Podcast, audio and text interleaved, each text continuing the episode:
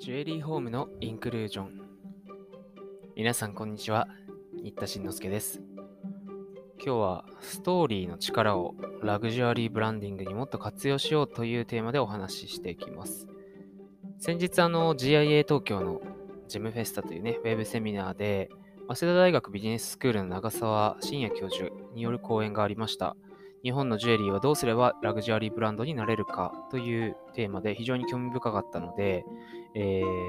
ければ YouTube でも配信されてますのでリンク貼っておきます。この中で、長澤先生の著書紹介されていたので買って読んでみました。その中で私が特に気になったところ、そしてこれから、特にこれからのちっちゃい規模のまだ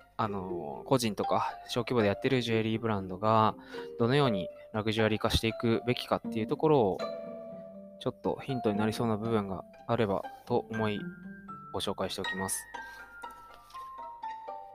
そもそも長澤先生が所属されているようなそういうビジネススクールで教えてるマーケティング論っていうのはもともとはアメリカのそういうマスマーケティングっていうんですかね、そういう P&G 式とか言われてるようなマーケティング理論が中心なわけですが、それってヨーロッパのラグジュアリーブランドと全然違うんじゃないかっていうのがそもそものスタートなんですよね。例えば市場調査をしてニーズを把握せよとか、そういうのってラグジュアリーブランドに当てはまりにくい、ないしは逆なんじゃないかって思うような部分があって、長澤先生の研究っていうのがそこがスタートになっています。で、この本の中ではこの本っていうのは、そうですよね、紹介してなかったですね。高くても売れるブランドを作る日本初ラグジュアリーブランドへの挑戦というタイトルの本でして、これは2015年に発売されています。同友館という出版社から出てますね。この本の中ではまず前半でラグジュアリーブランドの基礎というところで主要なラグジュアリーコングロマリットの紹介などがされています。おさらいになりますけれども、宝飾時計ブランドでいうとこんな感じに分けられますよね。まずは LVMH グループ、ブルガリア、タグホイヤ、ゼニス、ウブロ、ショーメ、クリスチャン・ディオールなどですね。次にリシュモングループ、カルティエ、バンクリーフ&アーペル、ピアジェ、バシロン・コンスタンタン、ジャガール・クルト、IWC、パネライ、ランゲ&ゾーネ、ボーマン&メルシェ、ロジェ・デュブリ、ラルフ・ローレンなどですね。最後にケリンググループ、ジュエリーブランドでいうとブシュロン、ジラール・ペルゴ、ポメラート、ジャン・リシャール、キーリンなどジュエリー&ウォッチのブランドを挙げましたけれども、もちろんコングロマリットなのでファッションやレーザーグッズ、ワイン&スピリッツなど複数の分野のブランドをたくさん抱えている、そういうことで良い年と良くない年、ヒットする年とヒットしない年との間のリスクをヘッジできたりとか、相互にブランドイメージを高めていく、そんなシナジー効果が期待されているというのがこのコングロマリットのグループですね。ラグジュアリーグループで、最近ではティファニーがLVMH グループに合併吸収するしないって言ってコロナの時にかなり裁判沙汰になりそうな、結局無事合併成立しそうですけど、そういう揉めたりするっていうこともありました。そういう M&A とかは積極的にやっていくようなのがこのラグジュアリーグループですね。で、長澤先生はこのラグジュアリーなりきったところを見ても、じゃあ日本の伝統工芸企業とかが、そんなの無理だよって思ってしまうのはしょうがないので、今の姿を見ていてもしょうがないと。で、彼らにも創業時、それこそ1人とか2人とか家族経営でやってた時代があるわけで、そういう時にどんなことをやったのかっていうところを見ないとダメじゃないかっていうお話をしています。で、そういうのを後で紹介するんですけど、よくやりがちな失敗例っていうのも非常に興味深かったですね。日本の時計メーカーが同じスペックなのにすごく安くギリギリの値段で出しちゃって、むしろ評価が下がっているような例とか同じスペックだけど欧米ブランドだときちんと価値を売り出して、同じスペックなんだけど数百万円でもバンバン売れてるというような例がいくつも挙げていて、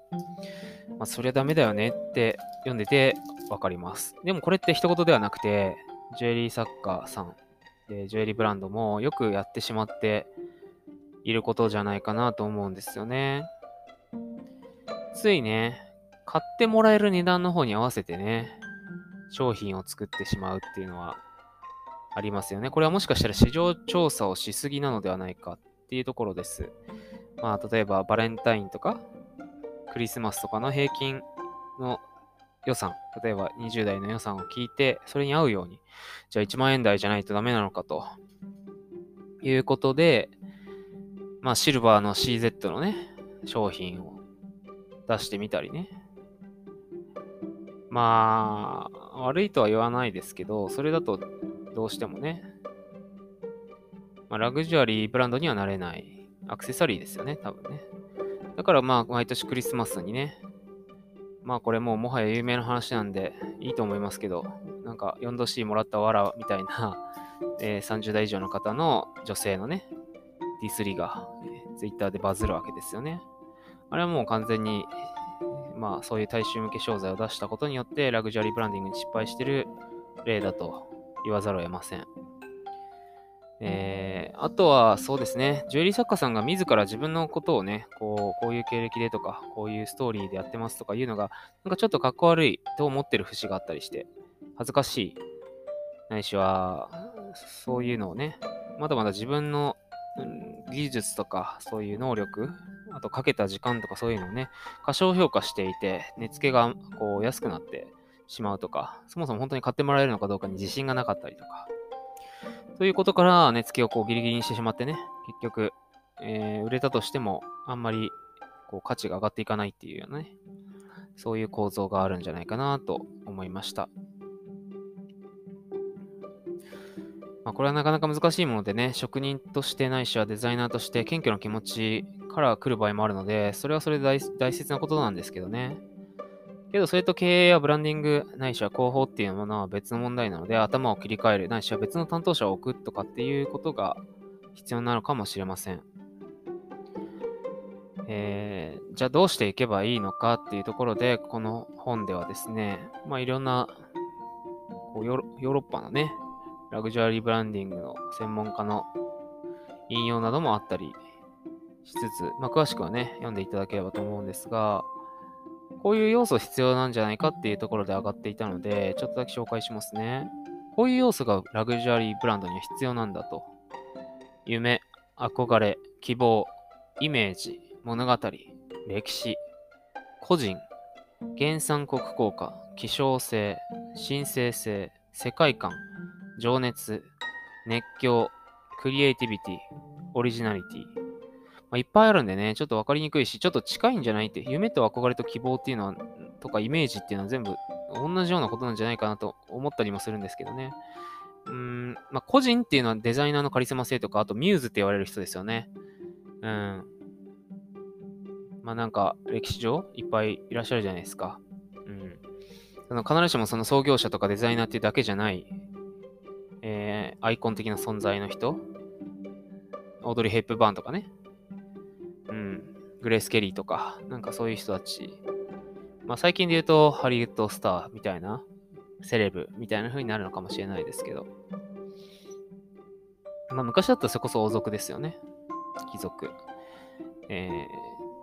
で、そういうもの。まあアイコンとかっていう言葉は結構大事で、あのブランドって言えばこういうもん、こういうブランドカラーで、こういうラインがあるよねっていうのが、